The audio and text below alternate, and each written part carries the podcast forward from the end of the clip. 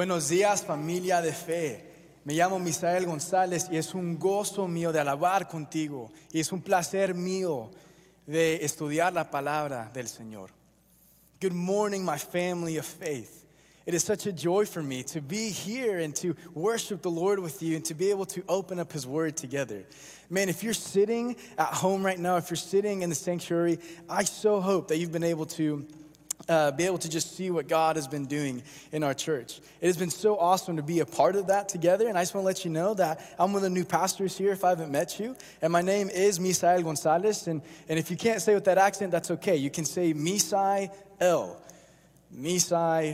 El. It's okay, you'll get it with practice, I promise you. Uh, so, I'm one of the new teaching pastors, and man, God has just done some tremendous stuff in our church. And we've gotten a small little taste of what it looks like to do ministry in the context of language, to do ministry in English and in Spanish. And we've seen that a little bit with the food distribution. It's been so awesome to go there and to do things in English and Spanish and to serve in English and Spanish because truly that's what we are to do. What we're doing in our vision, if you allow me to share a little bit, is truly injecting Spanish into all that we do. Injecting Spanish into what we're already doing. Because ultimately, what we're trying to do is communicate this great King Jesus Christ and his great message, which is the gospel, in ways in which people can communicate and understand and, and seep into their souls. And so that's what we want to do. And practically, I want to let you know how this is going to work out. We're not going to start a Hispanic church. We're not going to start a Hispanic ministry, and you don't have a Hispanic pastor. I mean, I am Hispanic, but it's not like my title's Hispanic pastor, okay? That's not what we're doing. What we are doing is that we're going to add on some small groups, which is always awesome. We're going to add on a service, and that's going to be awesome. But it's going to be in Spanish, and some of us are going to be able to understand that, and some of us are not. That's okay. That's just how we're made. It's fine. But that's just so cool that we get to walk in this gospel adventure together in the context of language. Because my hope and my dream is that whether someone speaks English or Spanish, they will be able to praise the Lord, be encouraged. Because I'm hoping that if we're in a room that we speak English, that we're white, black, brown, red, yellow, green, orange. And I'm hoping that if we're in a service that's in Spanish, that we have white, brown, yellow, green, orange, black, red, whatever you want to say because we do ministry in which people communicate. And look, here's the thing, guys I can eat some chicken fried steak, and you can eat some tacos. Okay, we can cross that cultural barrier. It's fine. Okay, but we have to communicate. You know what I'm saying? Yeah. Yeah, who doesn't love tacos? So we're in this series, The Gospel Adventure, right? In this series, we've been looking at these transformational stories of people. And so today we're looking at the woman at the well. But if you're new with us, uh, or if you just forgot, and that's okay, I'm going to give you a small little recap of what does this gospel adventure term even mean. And so the gospel adventure really is this adventure that we are all in as soon as we encounter the Lord Jesus Christ. And so it finds its beginning in the recognition of who we are as sinners and who Jesus is. And then it continues with, with this uh, declaration of who we are and who Jesus is. And then it finds its, its moment, its transformational moment for eternity in the person and work of Jesus Christ. That he is the creator, the sustainer, the redeemer, and will one day be the one that we glorify forever and ever and ever for eternity. And so that is our series, The Gospel Adventure. And this is uh, our last uh, passage in that. That's so cool. And so before we get into some really necessary background, I want to just ask a really silly question uh, that will probably not be funny, but that's okay. Do you guys know anybody that just loves to drink milk straight from the gallon? Just straight from the gallon. And if you do, please point them out right now. If you're at home, point them out. Just point them out. Or if you're close to a keyboard, just type their name in so everyone can see. And if you're in here, yeah, there you go. Points. It's like, okay, yeah, you're the weird guy. You're the weird guy. Okay. No, seriously. So I have a, I have a friend that just, he loves to drink milk straight from the gallon because his whole argument, right? Because I'm pouring in this milk. So if you, if you look at the screen, you have this, this little image of just pouring in the milk. And someone there just trying to have a milk. And he comes walking in and he's like, dude, why are you not drinking from the gallon? And I'm like, it's just not what you do. And so he has this whole argument why it's like 100% better to drink straight from the source, which is this gallon of milk. And he will never use a cup because he just tells me time again, hey, it's better from the source. It's better from the source. And I look at him and I just want to say, man, do you understand that if you really just want to get straight to the source, just buy a cow. Okay, just buy a cow. Look at these cows. Just come on. Look at that. How about the other one? Look at that. Just, just get one of those guys. Eh, just get one of those guys and just buy a cow because I don't think you understand that the actual source is the cow and not the gallon of milk. Okay? And so what I want to tell him is, look, the cup and the gallon, that is just a source. It's not the source. And so when we look at this passage of what's going on, that's exactly what Jesus is saying. He's saying, I'm not a source of life, I am the source of life. I am the source of eternal life. And so as we look at this passage, that's really the sermon title for us is that Jesus is the source. He is the one that we go to, and this is so important for us. And so, John, the one thing we have to realize, and here's the thing I'm not going to bore you with all these details of the unique characteristics of John, because there's a lot. But the one that's important for us today is that he uses this word life about 37 times in his gospel. He uses life, and it's usually associated with eternal life about half of the time. And so he uses this word life, and that's important for us because this is what Jesus is talking about, is this life. And so, as you look at the first verses with me, verses one through six, uh, we see a little bit of background that Jesus had heard the Pharisees talk about, hey, you know, John's baptizing, Jesus baptizing, like what's going on here? So Jesus hears that and he goes, okay, I find it fitting to go to Galilee. And so he does. And so Jesus is here, Galilee's over here, and Samaria is somewhere in the middle. And so it says that Jesus had to go to Samaria, that he had to go. Well, in reality, he kind of didn't because the Jews and the Samaritans didn't really mix well. The Jews thought the Samaritans were like unclean pagans and like they just don't know how to do things and we're just not going to mess with them. We're not going to mix together. So, what the Jews would do is that they would literally walk around Samaria to get to Galilee. And so, really, the normal way would be to walk around. Like, that was the norm, like the cultural norm, that's what you do. But Jesus didn't do that he said he had to go. So it wasn't exactly this traveling necessity that he had to go through Samaria, because really the normal way was this way, but he had a divine appointment that day. He had a divine appointment, not some kind of traveling necessity, and that's what we see.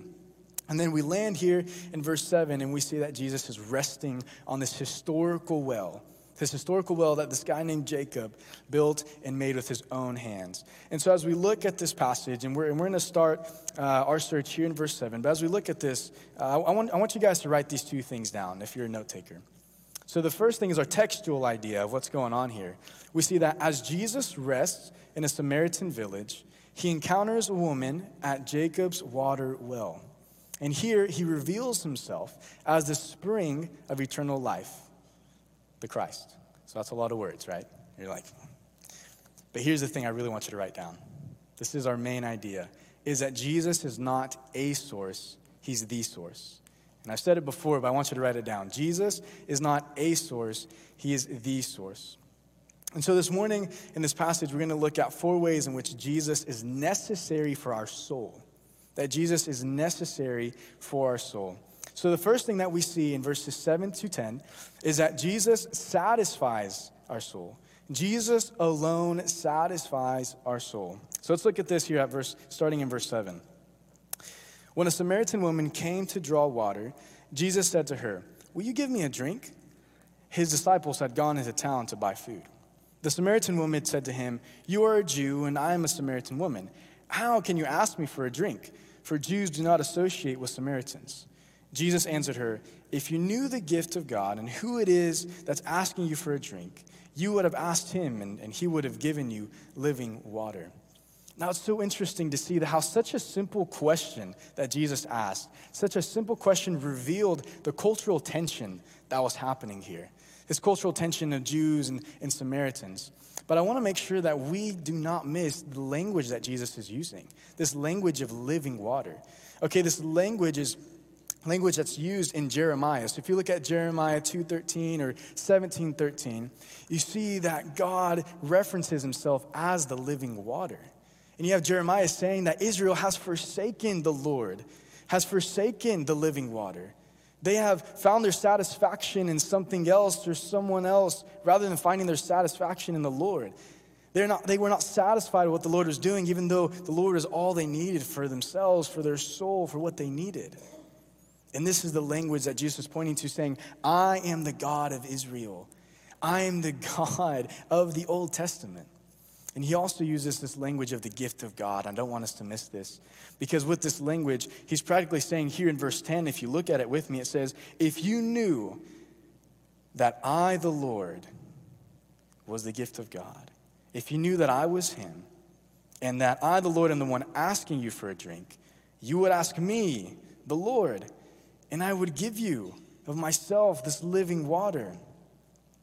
You know, it's so fascinating to see that Jesus started with asking this practical question of, like, hey, you, can you give me a drink to satisfy the thirst in my mouth?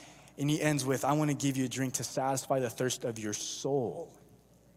Satisfy the thirst of your soul. Man, so many times, so many of us, including myself, we try to find uh, the satisfaction, try to be satisfied by things in this world. And truly, we long to be satisfied by something. Our souls long to be satisfied. And so, what I want to make sure that we get is that why do we look to creation to be satisfied rather than looking to the Creator? We look to creation to satisfy us in a way that only the Creator can. And that's something we have to realize this morning. So, as we look at this, that Jesus alone satisfies our soul, and this response that he gave the woman, like Jesus could have responded in many ways. He could have tackled the cultural things that she was saying and all this kind of stuff. And, and I think Jesus does talk about that. But in this particular passage, he is looking at the posture of her heart.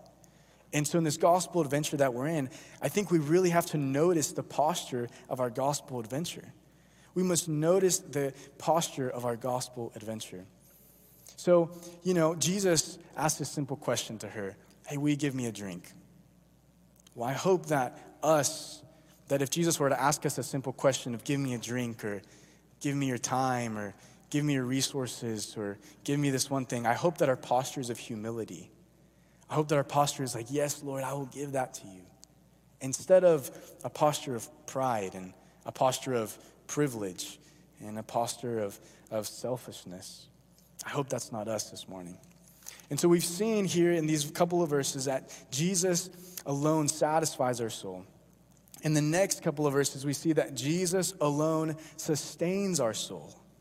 Jesus alone sustains our soul. And so we look at here uh, in verse 11, it says, Sir, the woman said, you have nothing to draw with, and the well is so deep. Where can you get this living water? Are you greater than our father Jacob, who gave us the well and drank from it himself? As did also his sons and his livestock and the cows that he had? Jesus answered, Everyone who drinks this water will be thirsty again. But whoever drinks the water I give them will never thirst. Indeed, the water I give them will become in them a spring of water welling up to eternal life. Oh my goodness.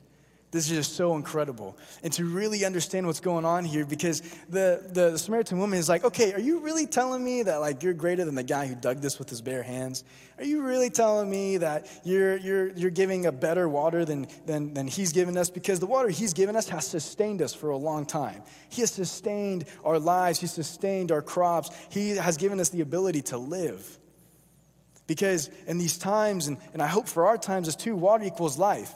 Now, I know sometimes that doesn't make a lot of sense because for us, like, life equals Dr. Pepper, not water. And we're always like, hey, hey, water based, water based. And I'm like, okay, but it's not water, all right? But for them, water was life, absolute life. And so what she's really saying is like, so you're telling me that you give greater life than the life that we have. And Jesus is like, yes, that's exactly what I'm saying. Yeah, that is right, correct. Thank you. Good job. Gold star.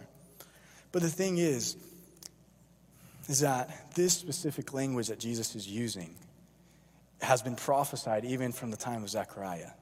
So in Zechariah 14, 18 through 19, it talks about that there will one day be this living water that flows out of Jerusalem from the east to the west, covering all of the world. And this is such a beautiful and direct picture and foreshadowing of Jesus.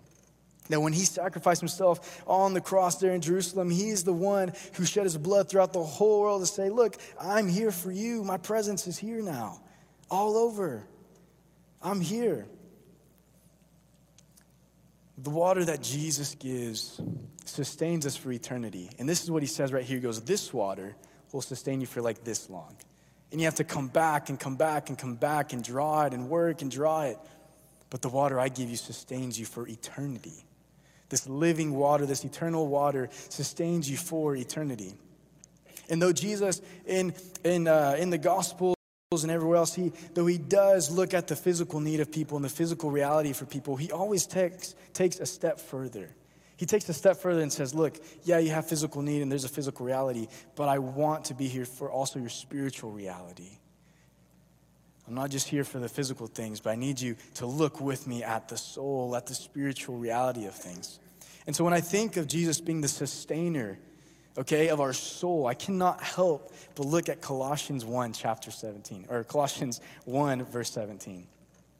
And there in Colossians 1, it says this that Jesus himself holds all things together. Because it's talking about Jesus that he holds all things together. And I love how the Spanish translates this. And, and really quickly, I'm going to translate it from Spanish to English to you, where it says this where Jesus himself holds all things together, yes, but he's the one who makes all things to continue to exist. It is through him that all things continue to exist. Isn't that so beautiful? that is something worth celebrating. Like, Lord, thank you that you are the one that holds the world together. Yes, but because of you, all the world, all the universe, and me and myself continue to exist. Wow. Thank you, Lord, that you sustain us, that you sustain me, you sustain my soul. So, Jesus is the one that sustains our soul, and I can't help but see the power in that. And so I hope that we notice the power of our gospel adventure. Because we do. We must notice the power of our gospel adventure. And it's not the strength in us, it's not the power of just ourselves, but it is the Lord Himself, the Spirit in us that's in us and with us and goes through us and is beyond us, and really is power that works in spite of us. That is the power of God, the power of our gospel adventure. You know, I've shared this story before, and this might be the last time I share it just because I feel like I've shared it so many times with you guys. But I should have been born dead or deformed. There is no human reason why I should be on this stage right now. It is only because of the power of God that I can stand before you as a functioning human being, as someone who can, who can, who can just do all the things that I do. Like, there's no way humanly possible that I should be here. I should have been dead or deformed. And I'm so thankful for how the Lord has saved me physically, but also spiritually. And that is the power of God. And I hope that we remember that the Lord, through the Holy Spirit, in the name of Jesus, we have that power of we are to be agents and ambassadors for Christ, agents of healing, agents who cast out evil, agents who raise up disciples. That is who we are to be. That is us because of the power of the Spirit, because of the power of God. And so we see that Jesus alone satisfies our soul. Jesus alone sustains our soul. And next we see that Jesus alone sees our soul. He sees our soul.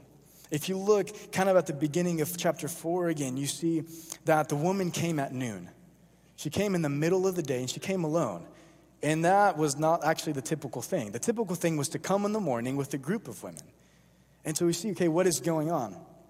And so we read, and here in verse 15, this is where we get this from, so if you look with me, it says, The woman said to him, Sir, give me this water so that I won't get thirsty and have to keep coming to draw water. He told her, Go, call your husband and come back. You have no husband. I have no husband, she replied. Jesus said to her, You are right when you say you have no husband. The fact is, you have had five husbands, and the man you now have is not your husband. What you have just said is quite true. Sir, the woman said, I can see now that you are a prophet. And so you can see that there's so much shame, shame associated with the woman, and that's why she wanted to come alone. That's why she wanted to uh, go in the day rather than in the morning, because she knows she might get criticized by the other women that were there. You see, Jesus reveals the shame, he reveals the darkness of the woman. He reveals the deepest, darkest parts of who she is, what she's done, and what she's doing. And he does that because he's like, I see you and I see your soul. I see who you are and I've seen what you've done. And it was in this moment where, where she realized, the Samaritan woman was like, okay, yeah, you're not just a normal guy that, that you know, wants to uh, satisfy the thirst that I have, that I have to keep going to this well, but you're something so much more than that. You're someone who wants to sustain me and, and satisfy me spiritually, not just physically. I, you know, I can't imagine how seen and how valued this woman must have felt. Because in this culture, you see that people overlooked other people all the time for various reasons, whether it be uh, one thing or another, they just overlooked them. And we even see that when we looked at Bartimaeus, when the disciples just overlooked Bartimaeus on the side of the street. But Jesus didn't. He saw him. He saw Bartimaeus and he saw this woman. Again, not just physically, but spiritually. So I can't imagine how valued maybe that woman must have felt when she was like, oh my goodness, this man that's offering me eternal life has just told me that he sees all the deepest, darkest parts of me, and he still wants to give that to me. And so Jesus, right here, is saying, in spite of how dark you think your life is, despite the amount of times you think you've messed up, the gift of the eternal life that I have, this eternal water, is still for you. Guys, that for me today, this morning, is so hard to say. And I'm going to tell you why. The reason why is because I know of people that have personally hurt me so much and that have personally showed how dark they can be. There are people that I know that I've personally demonstrated the darkest of darkest. And it's so hard sometimes as human beings to realize man, the Lord still loves you. The Lord is still with you and wants you to have this eternal life but it's true. And I have to swallow my own pride for that. But I have to tell you, it's hard to say, even though it is a reality. And I'm thankful because I myself am dark. I myself have deep and dark things that I have to surrender to Him. And so the Lord sees our soul, and that's a beautiful thing, but that's also kind of a scary thing. And so, as we walk in our gospel adventure, I hope that we notice and that we see that really we must notice the people in our gospel adventure. We must notice the people in our gospel adventure, but maybe before we begin to see other people, we have to see ourselves. And so, I want to get a moment and take a moment to ask you maybe if Jesus were to ask you this question that revealed the darkness in your life, what would he see? What would he see if Jesus asked you this piercing question that revealed the darkness in you? And I want to give you just a moment to think about it. Just a moment. Didn't take you very long, did it? You probably thought about just like this. And because we're human, you probably thought of someone else and their darkness. That's just how we are. But the thing is, is that it is so true and it is a fact that it is by grace alone, through faith alone, in Jesus Christ alone, that we are saved. That is the truth. We are saved by him. And thank you. Yes, clap. That is worth clapping. Yes. Because this is not anything that we have done, it is everything that he has done that we are saved. And Lord, I am dark and they are dark, and it's hard to swallow that, but man, you see us and you save us. Now, I want to be clear here for a moment. Jesus didn't just come to save us and just leave us, He came to save us and transform us into new creations. Yeah. You know why? Because he told Nicodemus in John chapter 3 hey, you must be born again to see the kingdom of heaven, to be in the kingdom of heaven, to be in the kingdom of God. You have to be transformed again, given a new heart. And the thing is, is that we must realize that transformation because I'm a little afraid that we have created a culture on accident. I'm a little afraid that we have created a salvation culture rather than a gospel culture. Now, this is what I mean by that. A salvation culture, what it does is it cultivates something in us and it cultivates this statement of like, you just have to make a decision and you're okay. Well, I think following Jesus is more than just a decision. A gospel culture is so much more profound and so much more rich because, yes, the Lord has saved us, we've made this decision, but it is following Him. It's not being a decider, it's being a disciple. That's what it is. The thing is, is that we have to walk in this gospel adventure, this gospel culture. In, in church, I want you to write this down with me. Write this down. Because this is for us today. Is that we are not just a body of deciders. We are a body of disciples. We are not just a body, church body, of deciders, a body of disciples who value our time with the Lord, who value learning more about Him, who value following Him at all costs. And as disciples, I hope that we notice the pleasure of our gospel adventure. We must notice the pleasure of our gospel adventure. There's so much joy when it comes to following the Lord. There's so much joy, and it's not going to be perfect. We're not perfect. But it's going to be so incredible to walk with Him day in and day out. And it's going to be so, and it really is so beautiful to sit with someone and to have the veil come off their eyes and, and just like the twinkle in their eyes when they realize, oh my goodness, it is through faith and putting my trust in Jesus in which I'm saved. And I don't have to keep working at it. Oh, it's so cool. It's so cool to see those things. It's such a joy to see this life transformation of someone going from death to life from death to life. There is no shame in walking with the Lord. There's no shame. When we look at Romans 1, verse 16, it talks about how we should not be ashamed of the gospel because it is the power of God that saves us when we believe. That is nothing to be ashamed about. And I hope we're not walking in that. And I hope that we realize that we are cleansed and we no longer have to walk in shame because the Lord has cleaned us. He really has. And so this is how I want to end this morning. This is, I, I think this is just how we got to end. I want to ask you guys a question. Are you tired? Yeah. Do you want to give up? Probably. Are you someone who just wants to stop fighting? Are you someone who just wants to throw in the towel? Are you someone who is just like, man, I just don't know if I can believe, my, believe in myself anymore? Well, the Lord Jesus Christ is here right now. In verse 26, he says, that Jesus declared, I, the one speaking to you, I am he. I am the Messiah. I am the Savior. I am the Lord. I am the Christ. And you know what he says? He's saying that he's the Lord. And so if you're tired of giving up, if you're tired of trying, can I say something with a lot of love and with a lot of grace? If that's okay? Stop trying. Give up. Do it. Give up. Yeah. Stop following your own will. Stop following your own heart. Just do it. Stop believing in yourself. Stop following your heart and start following the one who created your heart. Surrender who you are to the one who has created you. Lean on him, surrender to him.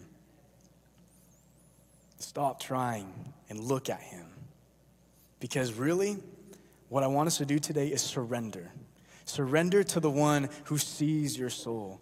Surrender to the one who satisfies your soul. Surrender to the one who saves your soul. Surrender to the one who sustains your soul. Surrender to him. And man, don't check out. Man, don't log off the computer. Stay with me and respond and surrender to Him because there might be some non believers in here. There might be some believers in here. There might be some people who are like, okay, am I a decider? Am I really a disciple? What does that look like? Surrender. That's our response surrender. So let's pray together. Lord, at this moment, we acknowledge you as the creator and the sustainer and the redeemer of all things, visible and invisible. Lord, thank you so much that it is through you that we are no longer in the dominion of darkness, but we are brought into the kingdom of light. Lord Jesus, I pray that this would be a time in which we truly do surrender, understanding that you are Lord above it all, that you are the almighty triune God, that who you say you are is true. Lord, give us an urgency in our souls to be satisfied by you. God, forgive us when we have turned away like Israel and, has found, and we found satisfaction in the creation rather than the creator. But we take time to repent, but we also take time to thank you and to glorify you that we, all we have to do is stop trying